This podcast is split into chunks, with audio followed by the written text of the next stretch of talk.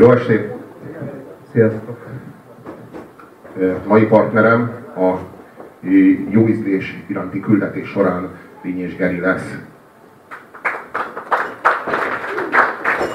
Az enyém meg mindig hozzáadódik.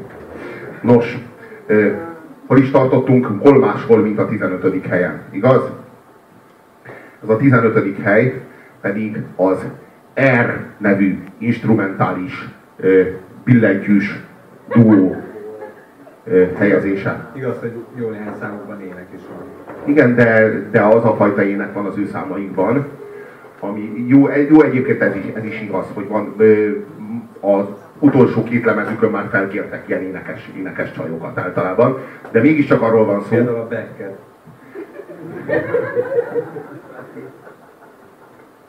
Ízlésről ne vitatkozzunk, hadd kérjem. Na, talán a lényeg az az, hogy nekem volt szerencsém látni őket élőben is, mert egyszer voltak a, a volt, volt, volt fesztiválon, és ott hallottam őket élőben is, és, és nem cáfoltak rá a hírnevükre. Mi, mi értelme van egy ilyen jellegű együttest élőben meghallgatni? Hogy, úgy érted, hogy eleve koncertzene? De én nagyon szeretem az Ert egyébként, de hangosabb, igen, élőben. Jobb, jobba, jobban szól a szett, vagy a... Az az érdekes, az az érdekes bennük, hogy ők például nem azzal kápráztatják el a, a hallgatóikat, meg a közönségüket, hogy annyira ezredvégi a hangzásuk, meg annyira modern, meg annyira, annyira nem tudom én milyen elképesztően modern gépek vannak, amikkel már annyira el tudják emelni a hangzást a megszokottól, meg a beat zenei hangzástól. Ugye az elektronikus zene az általában a beat zenei hangzástól próbál elkülönbözni. És, és ők meg azok, akik nem törik össze a kezüket, lábukat azért, hogy ettől elkülönbözzenek, és sokszor azt lehet érezni, hogy ez mikor ez az orgona, amin ez játszik valamikor a hetvenes évekből került ide, vagy hogy, hogy, hogy, hogy, hogy kerül a kezük közé ilyen rózsdi hangszer? Hát gitár is számtalanszor van, például a számaimmal előfordul. És valóban nem, nem, nem a... a, a ne, tulajdonképpen a hangzás nagyon központi náluk, de...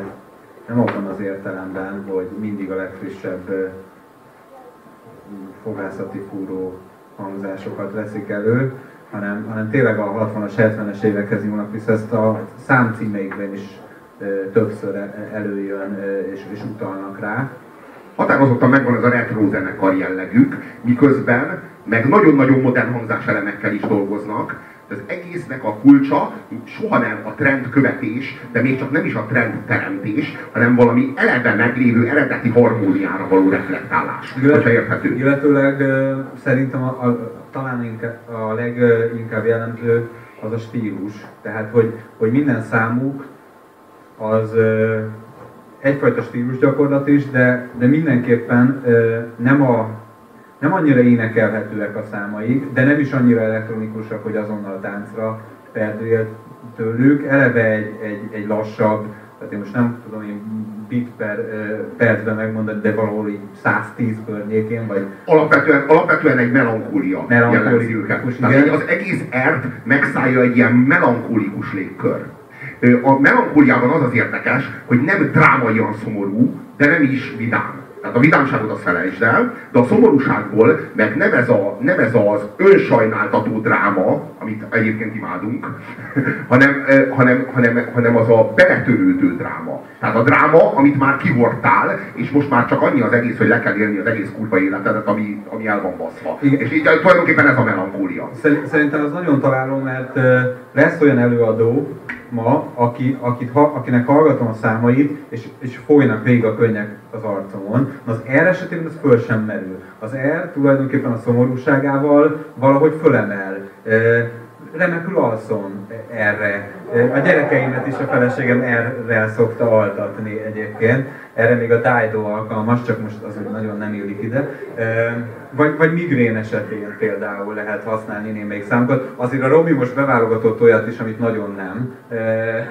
Direkt, amit... direkt azért, direkt azért beraktam, beválogattam olyan számot itt, majd arról is lesz szó, de amit most fogtok hallani, az az én számomra az ilyen abszolút tízes. Tehát a tízes skálán tíz pont, hogy az ihletett tökéletesség, a szépség foglalata tud lenni három és fél percben egy, egy audi, auditív track, a rezabizonyság.